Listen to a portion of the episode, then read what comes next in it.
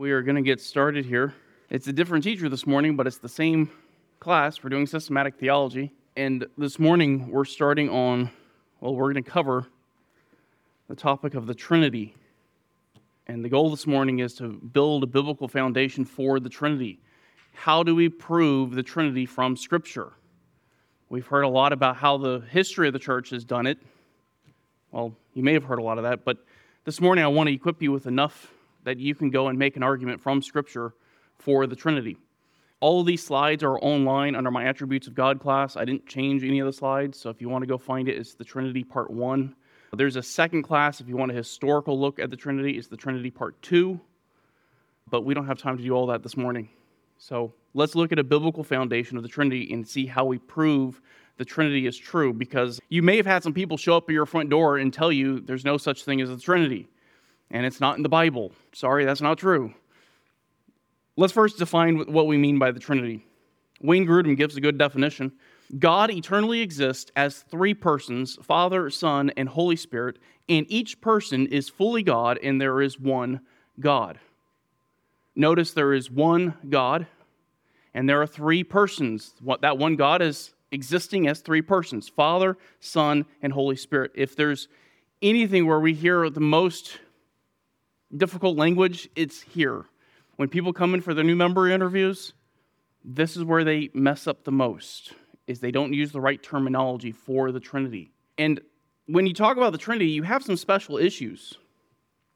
Most areas of theology you can discuss and you can use just about any language you want and you won't mess up and run off into heresy. But the problem is when you talk about the Trinity, if you use imprecise language, it brings confusion and error you have to be very particular on how you speak about the Trinity. How you define the terms matters. What terms you use and the definitions that you apply matter because if you change the terms or if you change the definitions, you actually don't have just a difference of opinion. It's not a matter of my personal opinion. I would prefer this word over that word. You actually have a different religion. You have a different religion because when you change the terms and you change the definitions, you actually describe a different God. And this is where most people, when they're talking to someone at the front door, they have, you know, two people show up at the front door to try to evangelize them to another religion. This is where most people get messed up, is that the terms are confused. And there's imprecise language, and so they end up just talking past each other. Dr. James White explains it this way The single greatest reason people struggle with the doctrine of the Trinity is miscommunication. It is very rare that anyone actually argues or debates about the real doctrine of the Trinity. Most arguments that take place at the door or over coffee involve two or more people fighting vigorously over two or more misrepresentations of the doctrine itself. They just don't understand the terms, and so they argue back and forth, and they use imprecise language, and instead of bringing clarity, it only brings more confusion. And part of that confusion is the result of our human language human language has a lot of limitations. There's a lot of things human language cannot describe, especially when we talk about God. One of those limitations is that language has baggage. Your language has baggage. That is to say, words have meanings. Think of in our modern culture, when we say God is love, what does the world think we mean? He just loves everybody. How else does the world define love? Tolerance. I should be able to marry anybody I want because this is love and God wants us to be loving. Now, you take that baggage of all the language that you have, every word that you know has baggage to it, it has a defined meaning. When we talk about persons, that has baggage. You have an understanding of what a person is. And usually, your understanding of a person is someone who is separate, distinct, autonomous, with their own personality, and they only have one existence, and that existence is not shared with anybody. But if you apply that definition to the persons of the Trinity, you get confused, and it doesn't make sense. Oftentimes, we carry meanings and definitions into our doctrine of the Trinity that are not found in Scripture, and they're completely divorced from what the Bible says. Those words bring up images in our minds and those images and those thoughts do not correspond with what the Bible says about God. And the reality is, human language does not properly explain God. Even the terms that we use to explain the Trinity are not perfect. Person probably isn't the best word to use, but it's really one of the only words we have to use for the three persons of the Trinity. And that's because the God of Scripture is completely unique. He is unlike anything in creation. And so human language has a really hard time trying to explain something that humans just cannot really conceive of. And when we don't have the words to use and we don't know how to explain it, you know what we do? We try to use word pictures. We try to use analogies because I don't have a clear way to say it, so let me relate the Trinity to something in the world. And we try to explain the Trinity using analogy, relating the Trinity to something in creation. Here's the problem nothing in creation is like the Trinity. There is no good analogy. Analogies for the Trinity are dangerous. They're dangerous because at some point, every analogy is going to break down, it's going to fall apart on you. And the result is that you're going to misrepresent or distort the doctrine of the Trinity, or and or you're going to end up teaching heresy. Let me give you an example. The Trinity is like water, ice, and water vapor. How many of you have heard that before? Okay, I'm not going to ask you how many of you used that before. To understand the problem with this, you need to understand how these three relate to one another. What do these all have in common? It's all water, it's all H2O. So it's the same substance. It's the same substance in three different forms solid, liquid, and gas. Now, if you were to take this and apply it to the Trinity, there are some aspects of this that work, i.e., it's one substance.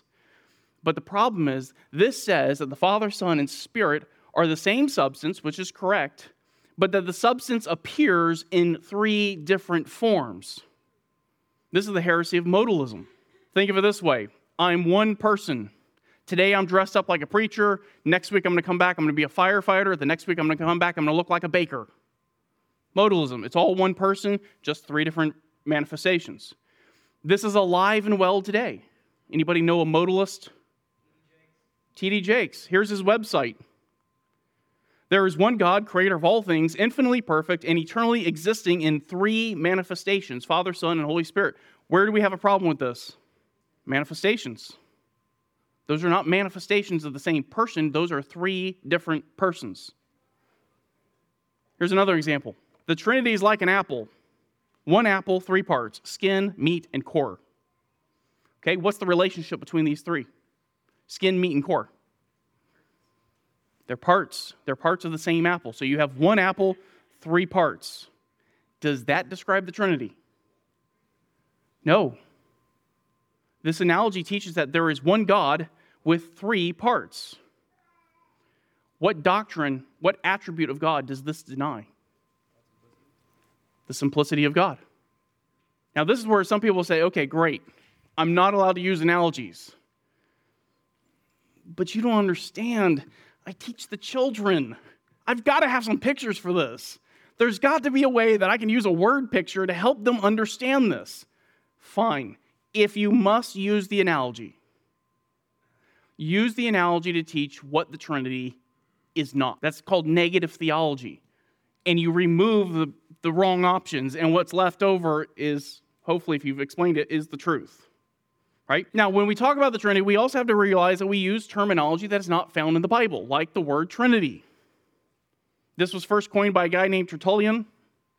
And I don't know, have you had people come to you and say, well, the word Trinity is not found in the Bible? That's true. It's not found in the Bible, but the term is not a problem because all we're doing by saying the word Trinity is we're just summarizing the doctrine taught in Scripture. We're summarizing it with one simple little word. Then people say, well, show me a verse. Give me one verse that gives me the Trinity. What are they looking for? They're looking for a proof text. And they want to prove the Trinity with one single verse. The problem is, there is not one single verse to prove the Trinity. The Trinity, the doctrine, is the result of progressive revelation. So you start in the book of Genesis and you work your way forward, and through the Old Testament, you find indications of the Trinity. And by the time you get to the New Testament, you have the fullest revelation of the Trinity, and that's where most of the details of the Trinity are going to be given. Does that make sense? So, this morning, my goal is not to proof text this. My goal is to give you a picture of what the Bible says about the Trinity. And to do that, we need to start in one place, and that is there is only one God. No matter what else we say this morning, we are not denying there is only one God. And that's the foundation where you have to begin with everybody. When the Mormon shows up, you have to start with there is only one God.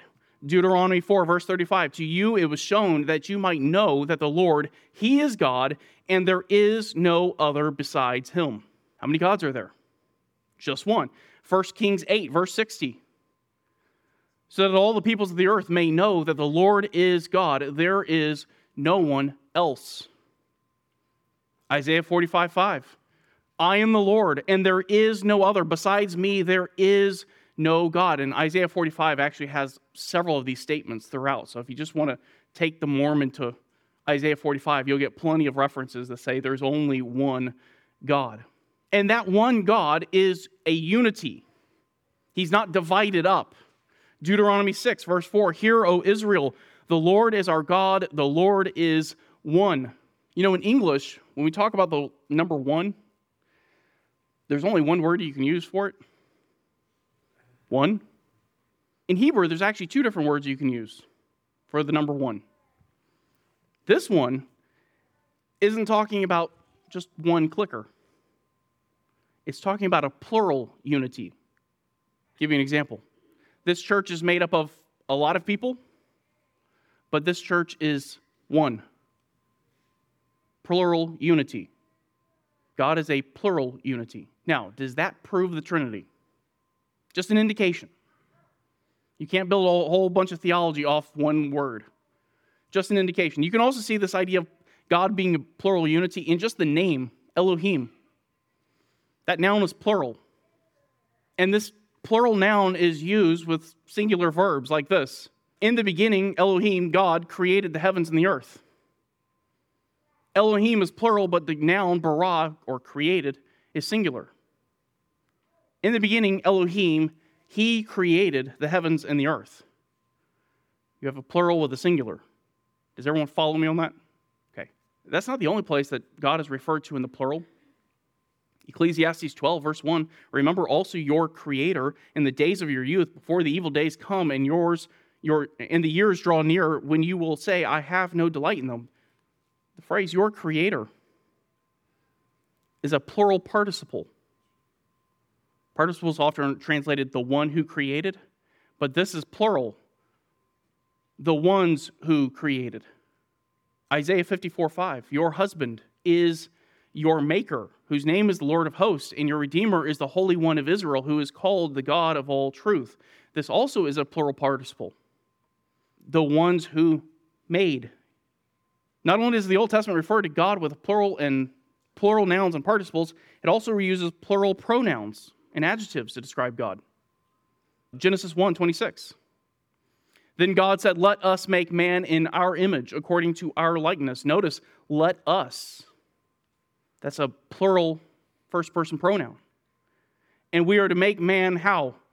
In our image. Our is a plural pronoun, and image is a singular. Couple of people who have one image. And I say a couple because it's plural, it doesn't tell us how many. So you have a group of people with one single image. And we are going to make them how? According to our likeness. Again, you have that plural pronoun, our, and likeness. One single likeness referring to that group. Does that make sense? Genesis 3:22. Then the Lord God said, Behold, the man has become like one of us. Genesis 11, verse 7. Come, let us go down, and there confuse their language, so that they will not understand one another's speech. And if you look back, this is actually, verse 6 says this is Yahweh speaking. And Yahweh refers to himself as us. Isaiah 6, verse 8. Then I heard the voice of the Lord saying, Whom shall I send? And who will go for us? Then I said, Here am I, send me. Notice the transition he makes here. Whom shall I send, singular? And who will go for us, plural? But it's the same God speaking. Isaiah 45, verse 6. We have something different. We have God speaking of someone else as God. Isaiah 45. Your throne, O God, is forever and ever. A scepter of uprightness is the scepter of your kingdom. You have loved righteousness and hated wickedness. Therefore, God, your God, has anointed you with the oil of joy above your fellows. Notice this phrase God, your God, has anointed you. Now, how many gods are there? Just one. Okay, but for the sake of illustration, take the first reference to God, we'll say that's God A, and the f- reference your God, that's God B. God A, your God, God B, has anointed you. That's not talking about the same person.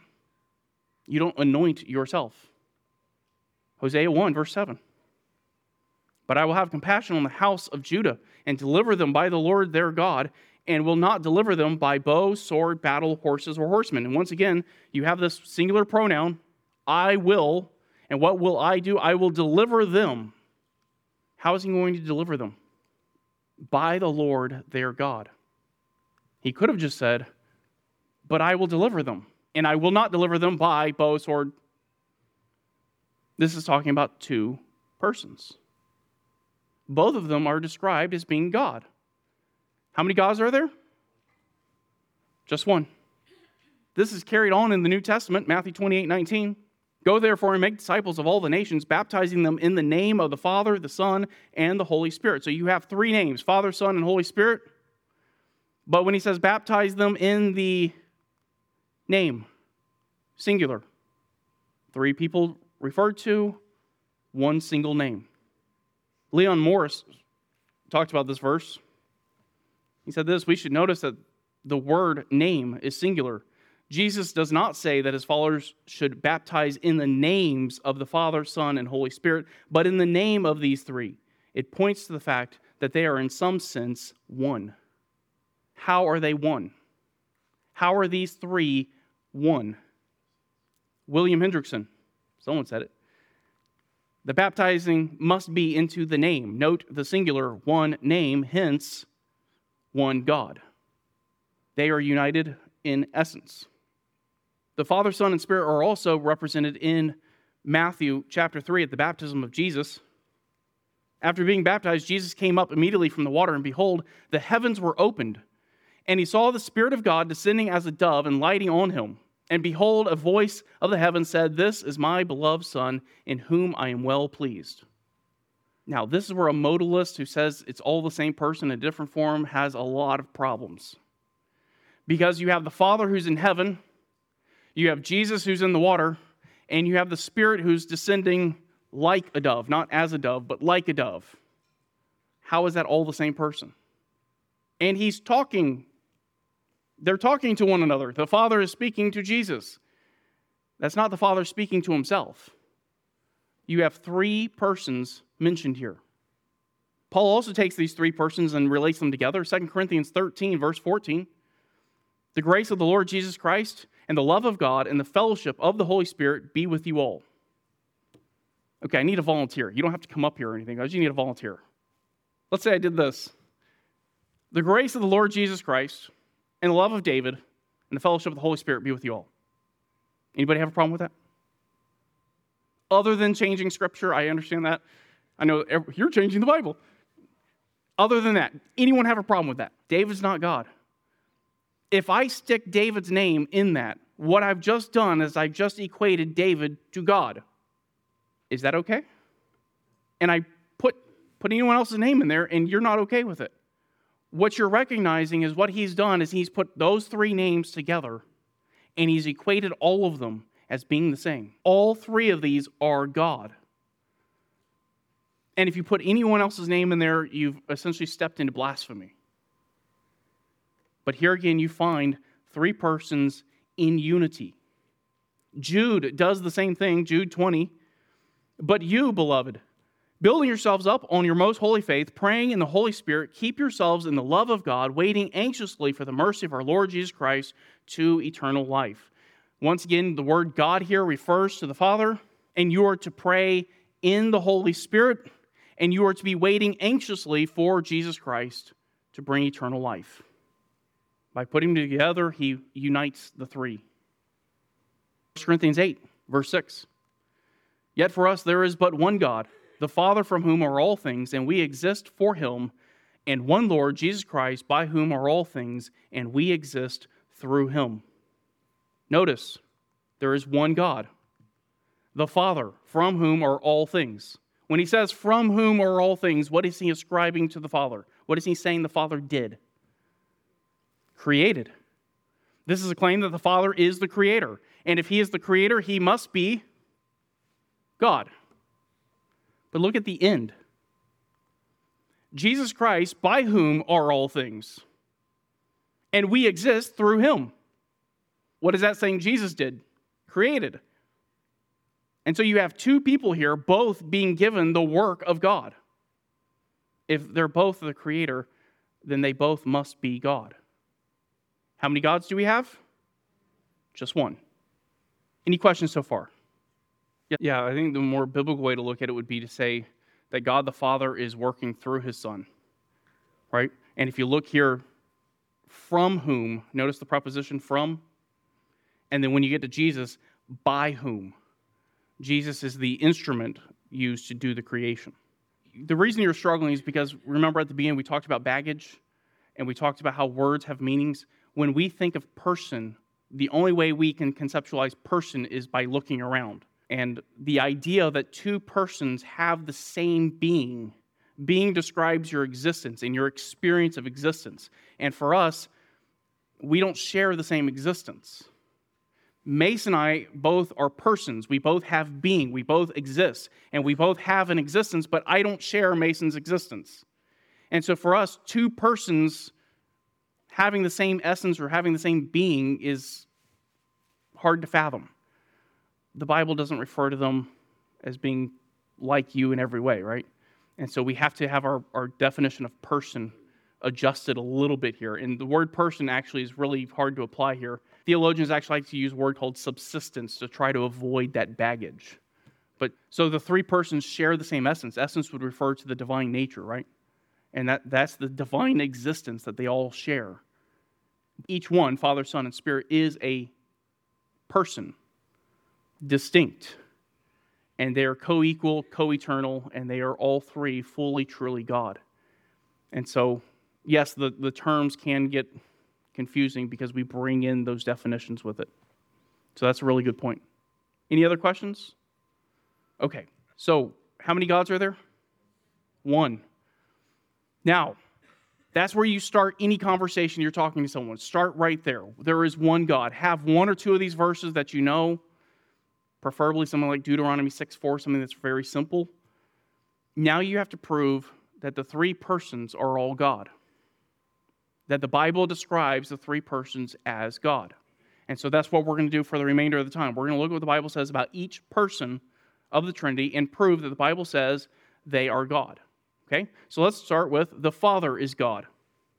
The Father is God the Bible directly relates the Father to being God. That is, the Bible says that He is God. Ephesians 4, verse 6 one God and Father of all, who is over all and through all and in all. One God and Father. There he's clearly described as being God. Romans 15, 6. So that with one accord you may, with one voice, glorify the God and Father of our Lord Jesus Christ. The Father here is again called God. John 6, verse 27. Do not work for the food which perishes, but for the food which endures to eternal life, which the Son of Man will give you. For on him the Father, God, has set his seal. Usually, when you just see a reference just to God in the New Testament, it's going to be referring to the Father. James 1, verse 5. But if any of you lacks wisdom, let him ask of God, who gives to all generously and without reproach, and it will be given to him. Usually, that reference, just a blank, a blank reference to God, is going to refer to the Father. So the Father in the New Testament is described as God, and New Testament writers also attribute to the Father divine attributes. John 17, verse 11 I am no longer in the world, and yet they themselves are in the world, and I come to you, Holy Father.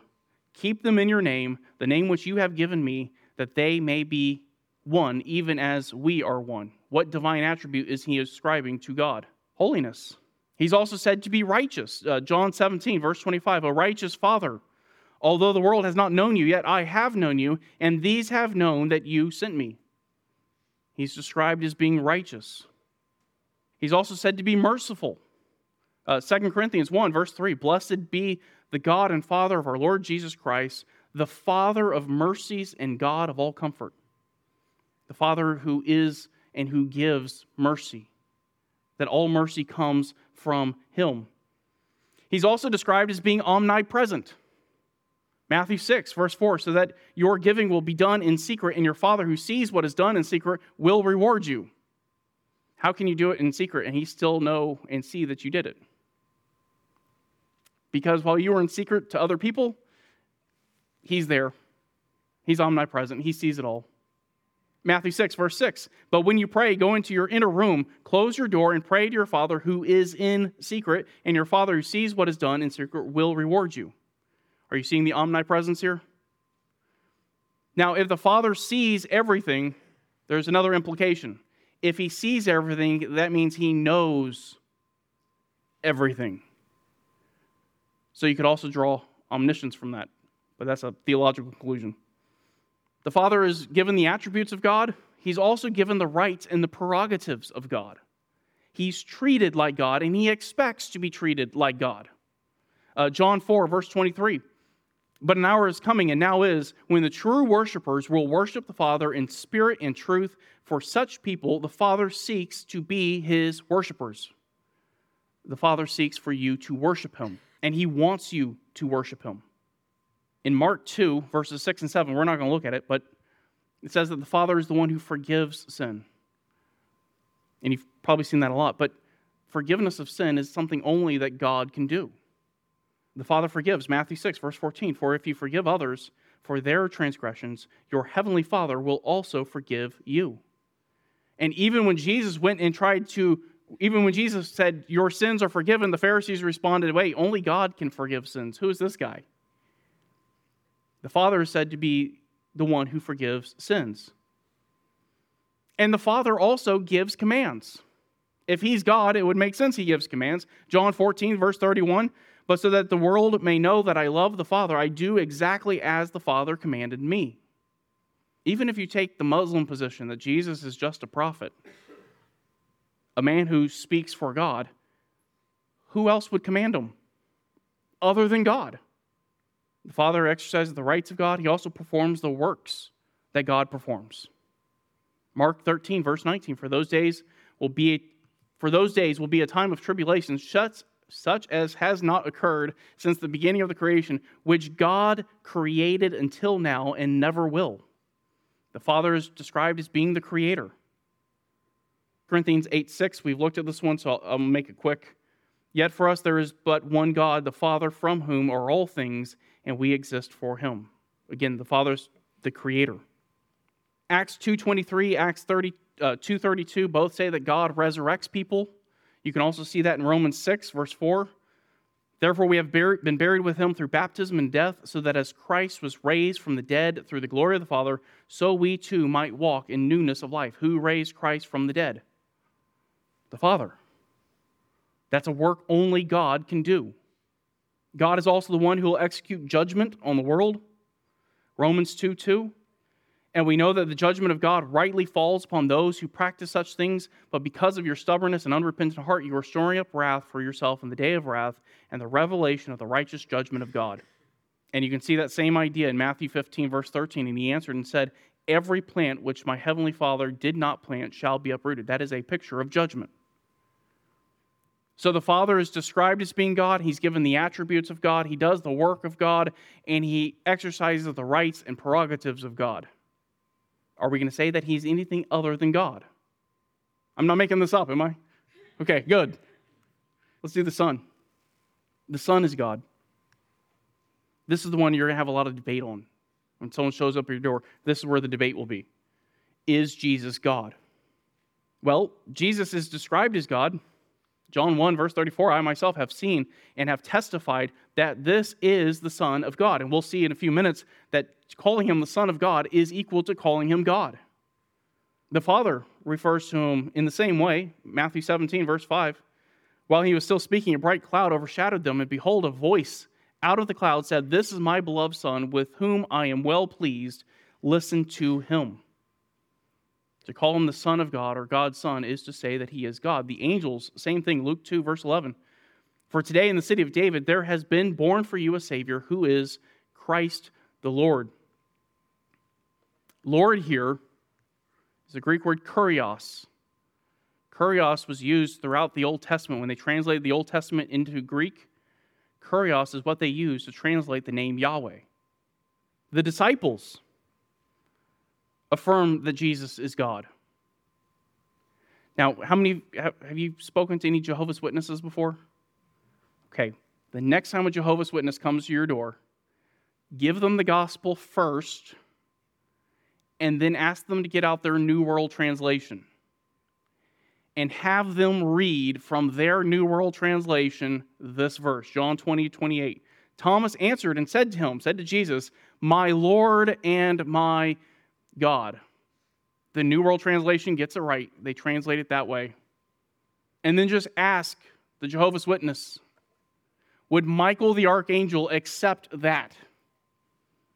Would any angel accept that other than demons? No. If this was not true, Jesus should have rebuked him for saying it. And yet Jesus doesn't rebuke him. He accepts the title. I, would just ask him, do you express it that way? Do you ever go to someone and say, My Lord and my God? I don't. I, would say that would, that'd be close to blasphemy. That's how I would respond to that. It's like, really? That's the way you talk to people? And the people you talk to are okay with you saying that to them? I, I don't know anyone who would say that. No, yeah, and if he was just a prophet or just a good man, he never would have accepted that.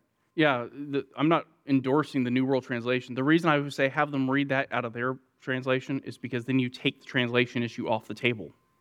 You have a clear reference to Jesus being God, and it's even in your translation. And the reason I say give them the gospel first is because when you do that, oftentimes they want to leave afterwards. And you want them to have the gospel before they leave. So give them the gospel first. But yes, you are right. The New World Translation has a lot of problems. Making himself equal to God. We're going to look at some of those because one of them is in John 8 58. And that's actually what the Pharisees say to him You are making yourself out to be God. So the disciples affirm that he's God. Matthew 14 33. And those who were in the boat worshiped him, saying, You are certainly God's son. And here we have this reference to him being the Son of God, and it's connected to worship. And once again, if Jesus is not God, why did he accept their worship? Why is there not a firm rebuke? Could you imagine one of the prophets of the Old Testament accepting worship? I think you would call them false prophets at that point. They don't accept worship. Angels won't accept worship. For Jesus here to accept worship is for him to affirm that he is God. John 1 1 In the beginning was the Word, and the Word was with God, and the Word was God. In the beginning, this little phrase, this Greek phrase, was used to translate Genesis 1 1. In the beginning. Every Jew of Jesus' day would have recognized this is a reference back to creation. Was let's get a little geeky here. Was is a perfect tense. That is to say, it's describing action that was completed in the past with ongoing results. So look at another way Jesus was existing before the creation, it describes his eternality. And the Word was with God. That phrase there, with God, describes two people in a face to face relationship. You can't have this kind of relationship by yourself, even if you stare in the mirror. This describes two people. So you have the Word who is eternal, and you have God. And they're in communion with each other. And the Word was God. And this is where the Jehovah's Witnesses and the Mormons would say, no, no, it should be a, the Word was a God. And that's just really bad Greek. I think it was Leon Morris who said, How else would you say Jesus is God than what he said here? There's no clearer statement of the divinity of Christ than that phrase. and the Word was God. And again, that verb describes what he has always been. Colossians 1, verse 15. He is the image of the invisible God. If you want to see the invisible God, you look to Jesus and you will see God. Colossians 2, 9. For in him all the fullness of deity dwells in bodily form. Hebrews 1, 3. And he is the radiance of his glory and the exact representation of his nature and upholds all things by the word of his power. So not only does he have the same nature but he, here it's describing him doing the work of God, upholding all things by his power. You could not say that about a human being, a mere human being. Let me say it that way. Jesus is human. Romans 9, verse 5. Whose are the fathers, and from whom is the Christ, according to the flesh, who is over all God blessed forever. Amen. You can take that little phrase, God blessed forever, and translate it another way the eternally blessed God. Peter referred to Jesus as God, 2 Peter 1 1. Simon Peter, a bondservant and apostle of Jesus Christ, to those who have received a faith of the same kind as ours, by the righteousness of our God and Savior, Jesus Christ. Clear statements Jesus is God. The writer of the Hebrews also calls Jesus God. In Psalm Hebrews 1 8, he quotes Psalm 45. I want you see this. But of the Son, he says, your throne, O God, is forever and ever, and the righteous scepter is the scepter of his kingdom. He's quoting the psalmist. Anybody know who Psalm 45 is talking about? It's talking about Elohim. You know the same Elohim we saw in Genesis 1 1 who created the universe? That's who it's talking about. When it says, Your throne, O God, it's saying Elohim. And it applies Elohim to Jesus. But of the Son, he says, and he calls the Son Elohim. I think this is NASB. I didn't go through and update my slides for the LSB. But it's not just that the New Testament calls him Elohim. The New Testament also relates Jesus to being Yahweh. Psalm 102 is quoted in the New Testament by the writer of the Hebrews. I'm going to read the opening part of Psalm 102 because I want you to see who it's addressed to. Psalm 102, verse 1 Hear my prayer, O Lord, and let my cry for help come to you. O Lord, here, notice it's all caps. This is the name Yahweh. Psalm 102 is addressed to Yahweh, it is a prayer to Yahweh. Let's go down to verse 25. Of old, you founded the earth, and the heavens are the work of your hands. Who is this speaking to? Yahweh. Then you go into Hebrews 1. Hebrews 1, verse 10. Notice what's in yellow? Hebrews 1, verse 10. And you, Lord, in the beginning laid the foundation of the earth, and the heavens are the works of your hands. He's quoting Psalm 102, verse 25, which is said to who? It's said to Yahweh. And now he ascribes this to Jesus to the Son. The writer of the Hebrews calls Jesus Yahweh. It's not capitalized because here this is from the Greek, and so the word there is kurios, not Yahweh. They capitalize it in your English Bible, they capitalize Lord there just so you understand that there's a Hebrew word for Lord, Adonai, and then there's the name of God, and they're both translated as Lord in some translations. And so they capitalize them in the Old Testament so you can tell the difference between the two. But here, this is describing Jesus as being Yahweh. Jesus himself, John 9 35, Jesus heard that they had put him out, and finding him, he said to him, Do you believe in the Son of Man? He answered, Who is he, Lord, that I may believe in him? Jesus said to him, You have both seen him, and he is the one who is talking to you. And he said, Lord, I believed, and he worshiped him.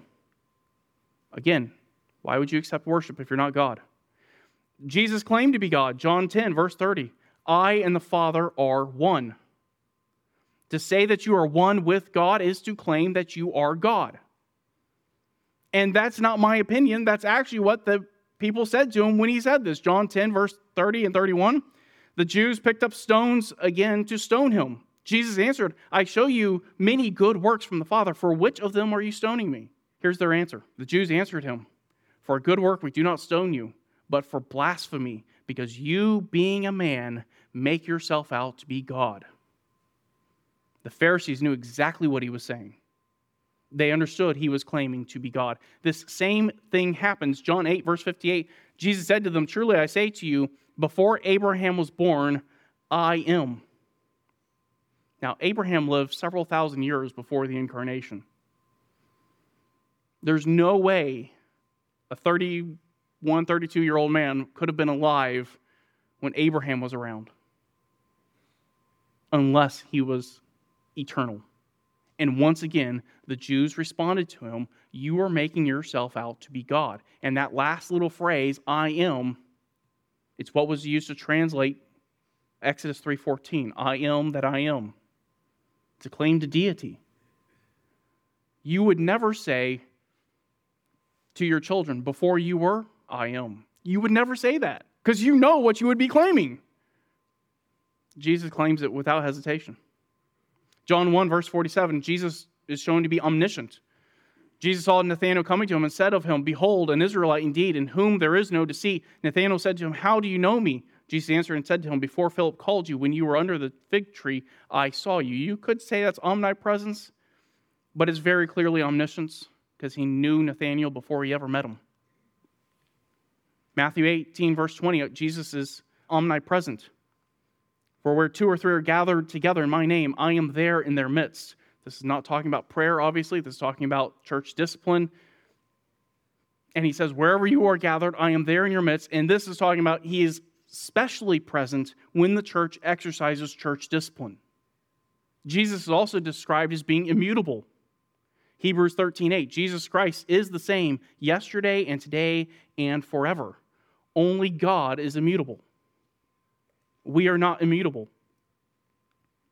He's also described as being omnipotent, to have all power, and he's able to do things that only God can do. Uh, Luke 7, verse 14.